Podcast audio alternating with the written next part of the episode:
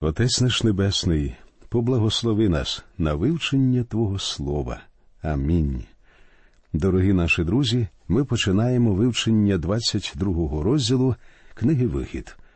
У цьому розділі ми дізнаємося, які закони встановив Бог щодо крадіжки, позики, перелюбу, ідолопоклоніння, прибульців і вдів. Але спочатку прочитаємо останній 37-й вірш 21-го розділу. Коли хто вкраде вола або овечку і заріже його або продасть його, то відшкодує п'ять штук великої худоби за вола того, а чотири дрібної худоби за ту овечку. Я не знаю, чому саме п'ять штук великої худоби і чотири дрібної. У новому заповіті, однак, на цей принцип посилається Закхей у восьмому вірші 19-го розділу з Євангелії від Луки. Став же Закхей та й промовив до Господа Господи, половину маєтку свого я віддам ось убогим, а коли кого скривдив був чим, вернув четверо. Чому саме в четверо? Він посилався на Моїсеєвий закон. І сьогодні наш закон вимагає, щоб ви відшкодували вартість чужого майна, якщо ви його ушкодили або знищили. Ви повинні або замінити річ, що знищили, або оплатити її вартість. Однак закон Бога, що вимагає відшкодувати вартість майна вчетверо, набагато краще відповідає людській природі. Адже якби нам потрібно було заплатити вчетверо більше того, що ми зламали або украли, то ми були б обережнішими і завбачливішими. А людина не змінюється, і Бог не змінюється. Бог завжди чинить із людиною в її інтересах. Читаємо тепер перший вірш 22-го розділу. Коли злодій був зловлений у підкопі і буде побитий так, що помре, то нема провини крови на тому, хто побив. Цей закон давав право на захист себе і своєї власності. Не дуже давно був випадок, коли злодій вдерся до чужого дому, але хазяїн прокинувся і вистрілив у цього злодія з рушниці. Злодія було поранено. Він подав на хазяїна в суд і зажадав від нього кілька тисяч доларів на відшкодування збитку його здоров'ю. Він виграв процес у суді. Суддя виніс рішення, згідно якого хазяїн не мав права стріляти в злодія, що заліз до його будинку. І щоб заплатити штраф, людині, яку хотіли пограбувати, довелося продати свій будинок. Сьогодні наші людські закони занадто добре захищають права винних і не захищають прав невинних людей. Закон Божий захищає людину, її власність і її будинок. І цей самий закон дає людині право захищати себе, свою власність, свій будинок і свою сім'ю від зазіхань. Саме на законі Божому ґрунтується все наше право і порядок. Якби людство суворо дотримувалося всіх приписів книги Вихід, то ми з вами не бачили б того свавілля, що панує зараз на наших вулицях. У всій нашій правоохоронній і юридичній системі занадто багато людей, які або зовсім не знають Біблію, або дуже далекі від неї. Тому вони і не можуть належним чином установлювати закони і забезпечувати їх дотримання. Конституцію Сполучених Штатів написали люди. Не всі вони були християни, проте вони поважали Слово Боже. Я нещодавно чув, як одна людина говорила, начебто Томас Джеферсон насміхався над Біблією. Це не так. Цитати створів Томаса Джеферсона свідчать, що він прочитав Слово Боже, хоча і не вірив у його чудову природу і не виконував його у своєму особистому житті. Сьогодні за дотриманням закону стежать люди, які взагалі нічого не знають про Біблію. Саме через це відбувається так, що невинні люди потрапляють у вкрай важкі ситуації. Читаємо другий вірш. Але як засвітило сонце над ним, то є на ньому провина крови.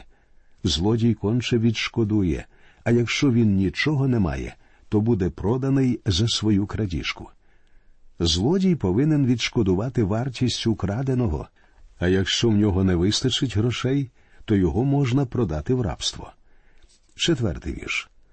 Коли хто випасе поле або виноградника і пустить свою худобу і буде випасати на чужому полі, відшкодує найліпшим із поля свого і найліпшим із свого виноградника.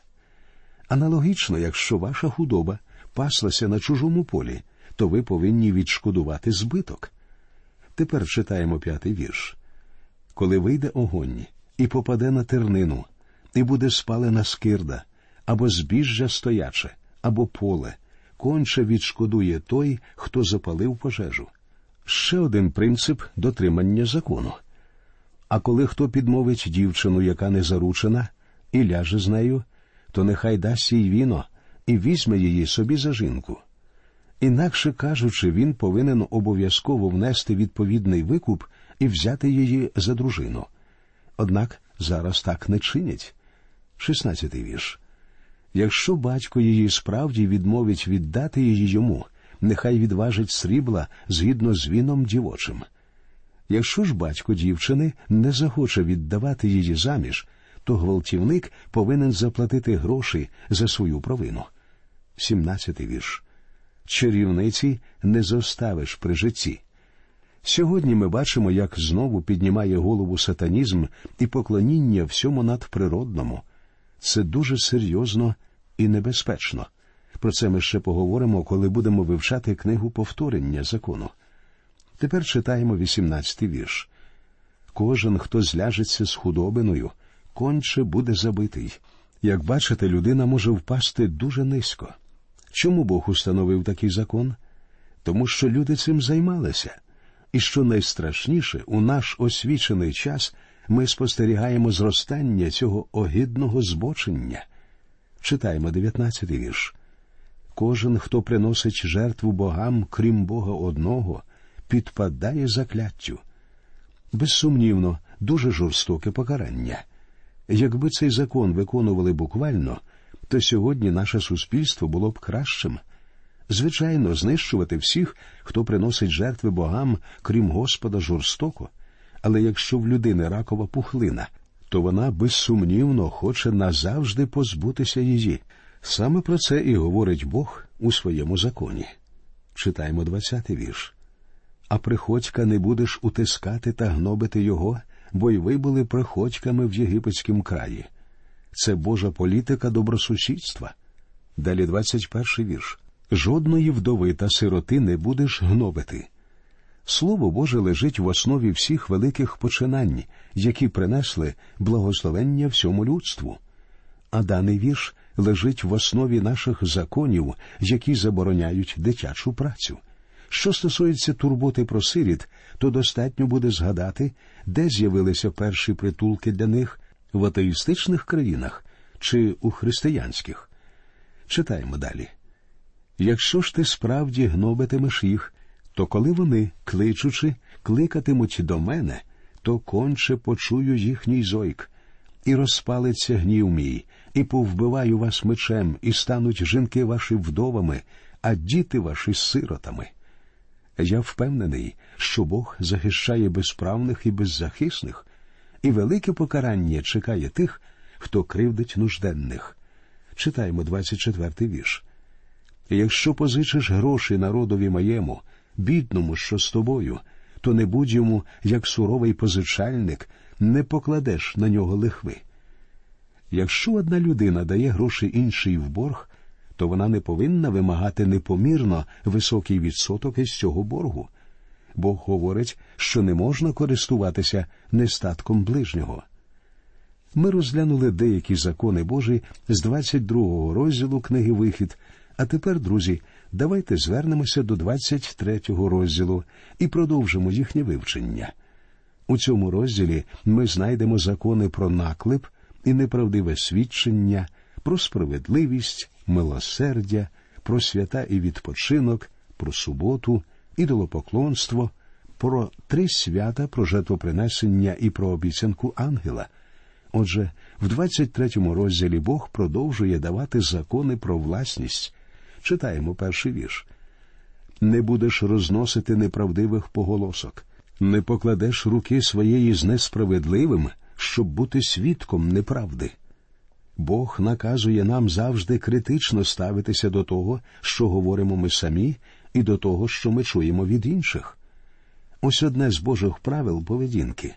Пліткар це такий самий злочинець, як і вбивця, злодій або перелюбник, проте пліткарям у нашому суспільстві все сходить із рук. Читаємо другий вірш. Не будеш з більшістю, щоб чинити зло, і не будеш висловлюватися про позов, прихиляючись до більшості, щоб перегнути правду. Якби ми виконували заповідь Бога, не будеш з більшістю, щоб чинити зло, і не будеш висловлюватися про позов, прихиляючись до більшості, щоб перегнути правду, ми перестали влаштовувати страйки, демонстрації, народні збурення і безлад. Та й різних злочинних банд і бандитських угруповань стало би значно менше. Я якось розмовляв з дуже приємним парубком, що належав до категорії бунтарів. Він сказав мені, що одягається так дивно, тому що хоче бути вільним і незалежним. Але я знав, що так само одягаються ще кілька тисяч чоловік у цьому місці. Я його запитав.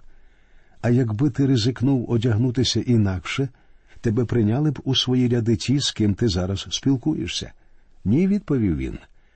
Тоді я знову запитав коли ви всі протестуєте, то ти зобов'язаний ставати в колону разом з усіма, так? Так, звичайно, відповів він. Я сказав у такому випадку ти не дуже то вільний. Тобі доводиться виконувати певні обов'язки. Коли ви всі протестуєте, то і ти повинен протестувати. Ти зобов'язаний одягатися так, як і всі інші. Це зовсім не свобода. Друзі мої, Бог пише нам у цьому вірші, що свобода в тому і полягає, щоб не слідувати за більшістю, щоб чинити зло. Читаємо третій вірш. І не будеш потурати в Богому в його позові. Вирок не повинен бути упередженим ні на користь багатого, ні на користь бідного. Суд і справедливість повинні вершитися неупереджено. Римляни зображували справедливість у вигляді жінки із зав'язаними очима. Вона не дивилася на обличчя і тримала в одній руці меч, а в іншій ваги. Меч означав неминуче покарання після винесення вироку, а ваги означали, що справедливість буде безсторонньою. Суд повинен вершитися, незважаючи на обличчя. Читаємо тепер про закони, що стосуються землі і суботи. Бог знову дає Ізраїлю закон про суботу і сьомий рік. Читаємо і шість літ будеш сіяти землю свою, і будеш збирати її врожай, а сьомого опустиш її та полишиш її, і будуть їсти в богі народу Твого, а позостале по них буде їсти польова звірина. Так само зробиш для виноградника Твого і для оливки Твоєї.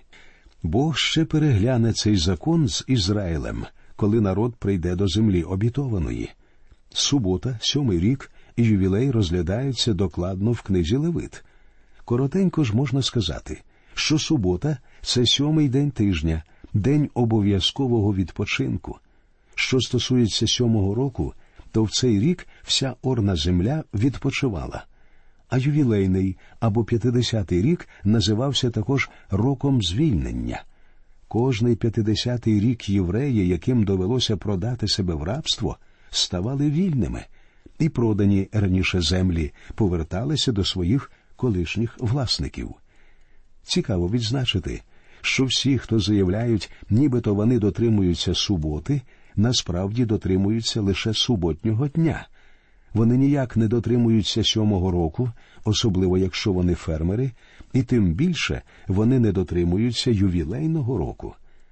Читаємо далі про три всенародних ізраїльських свята ось вірші з 14 по 17. Три рази на рік будеш святкувати мені, будеш дотримувати свято опрісноків, сім день будеш їсти опрісноки, як наказав тобі окресленого часу місяця Авіва, бо в нім ти був вийшов з Єгипту, і не будете являтися перед лицем моїм з порожніми руками. І свято жнив первоплоду праці твоєї, що сієш на полі, і свято збирання при закінченні року, коли ти збираєш з поля працю свою. Три рази на рік буде являтися весь чоловічий рід твій перед лицем владики Господа. Тричі на рік всі єврейські чоловіки повинні були приходити на поклоніння Богу в Єрусалим. Їм необхідно було відзначати три свята свято Пасхи, свято П'ятидесятниці і свято Кущей. Про свято Пасхи ви, напевно, пам'ятаєте. Воно було встановлене на згадку про те, як Ізраїль був урятований під час останньої кари єгипетської, а потім був виведений з рабства. Але ми ще будемо докладно обговорювати всі ці три свята. Читаємо тепер про обітниці і вказівки, що стосуються скорення Ізраїлем обітованої землі. Читаємо 20 і 21 вірші. Ось я посилаю ангела перед лицем твоїм, щоб він охороняв у дорозі тебе, і щоб провадив тебе до того місця, яке я приготовив. Стережися перед лицем його і слухайся його голосу. Не протився йому, бо він не пробачить вашого гріха, бо ім'я моє в ньому. Люди завжди запитують, хто ж цей ангел. Відповідь можна знайти в інших місцях писання. В четвертому вірші десятого розділу першого послання до коринтян говориться і пили всі той самий духовний напій, бо пили від духовної скелі, що йшла вслід за ними, а та скеля був Христос. А в дев'ятому і десятому віршах того ж розділу читаємо продовження ані не випробовуємо Христа, як деякі з них випробовували, та й від Зміїв загинули, ані не нарікайте, як деякі з них нарікали, і загинули від погубителя. Бог дає заповідь підкорятися тільки Господу Ісусу Христу, і саме про нього тут йдеться. Читаємо тепер 23 і 27 вірші. Бо мій ангел ходитиме перед лицем твоїм і запровадить тебе до Амореянина, і хіттиянина, і перезиянина, і ханаанеянина, хівиянина, і євусеянина, і я знищу його. Свій страх пошлю перед лицем твоїм і приведу в замішання весь цей народ, що ти ввійдеш між нього, і всіх ворогів твоїх оберну до тебе потилицею. Бог говорить Ізраїлю, що за гріх він вижене ворога з цієї землі. У 27-му вірші він пояснює Ізраїлю, що має намір оселити їх у землі, яку зробить ізраїльською навіки. А в 32 і 33 віршах Бог додає відносно стосунків з іншими народами не складай умови з ними та з їхніми богами. Не будуть сидіти вони в твоїм краї, щоб не ввести тебе в гріх супроти мене, коли будеш служити їхнім богам, бо це буде пастка тобі. Народ Ізраїлів не повинен був складати ніяких союзів і угод з мешканцями землі або з їхніми богами. Ця заповідь була дуже доречною. Ісус Навин не виконав її, зробивши велику помилку, склавши угоду з мешканцями Гівону. Він попередньо не розвідав, з ким має справу. І, звичайно, народ Ізраїлів потрапив зрештою до Вавилонського полону тому, що займався ідолопоклонством і став служити іншим богам. Звернемося тепер до вивчення 24-го розділу. У цьому розділі ми дізнаємося, як Господь закликає Моїсея зійти на гору, як діти Ізраїлеві обіцяють, що будуть покірні волі Бога, як явилася слава Бога, і як на час відсутності Моїсея Аарон і Хур стали старшими. 24 розділом завершується частина законів, присвячених регулюванню соціальних стосунків, що почалася в 21 розділі. Ми з вами вже переконалися в тому, що Мойсеєвий закон набагато обширніший, ніж лаконічні десять заповідей, і в ньому розглядається широкий спектр людських стосунків. Давайте тепер розглянемо, який порядок богослужіння був установлений на час, що передував спорудженню Скинії. Перший вірш. А до Моїсея сказав він Вийди до Господа ти, Ярон, надав та Авігу та сімдесят із Ізраїлевих старших і вклоніться здалека. Бог наказує всім цим людям зійти на гору, але навіть ці люди, що займали високе положення серед народу Ізраїля, повинні були поклонитися Богові здалеку. Наскільки ж епоха закону відрізняється від періоду благодаті? І наскільки нинішні відносини між Богом і християнами відрізняються від того, як Бог зберігав ізраїльтян і як він ніс їх із Єгипту на своїх орлинних крилах. Коли панує закон, людина повинна поклонятися здалеку. Про сьогоднішній стан віруючих говориться у 13-му вірші другого розділу послання до Ефесян. А тепер у Христі Ісусі ви, що колись далекі були, стали близькі Христовою кров'ю. Сьогодні Бог спасає нас і веде нас по життю своєю благодаттю. Читаємо другий та третій вірші. А Мойсей нехай підійде до Господа сам, а вони не підійдуть, а народ з ним не вийде. І прибув Мойсей та й оповів народові всі Господні слова та всі закони. І весь народ відповів одноголосно та й сказали Усе, про що говорив Господь, зробимо. Удруге, діти Ізраїлеві відповідають ствердно на запитання Бога про те, чи хочуть вони отримати його заповіді і його закон. Вони дуже самовпевнені. Вони заявляють Богові так, ми хочемо отримати твій закон. Вони обіцяють виконати все, що сказав Бог, хоча самі ще не чули всього, що він скаже. Поки що їм дано десять заповідей, і вони впевнені, що зможуть їх виконати. Ми продовжимо розмову про це у нашій наступній передачі. Ми прощаємося з вами. До нових зустрічей в ефірі. Нехай Господь рясно благословить усіх вас.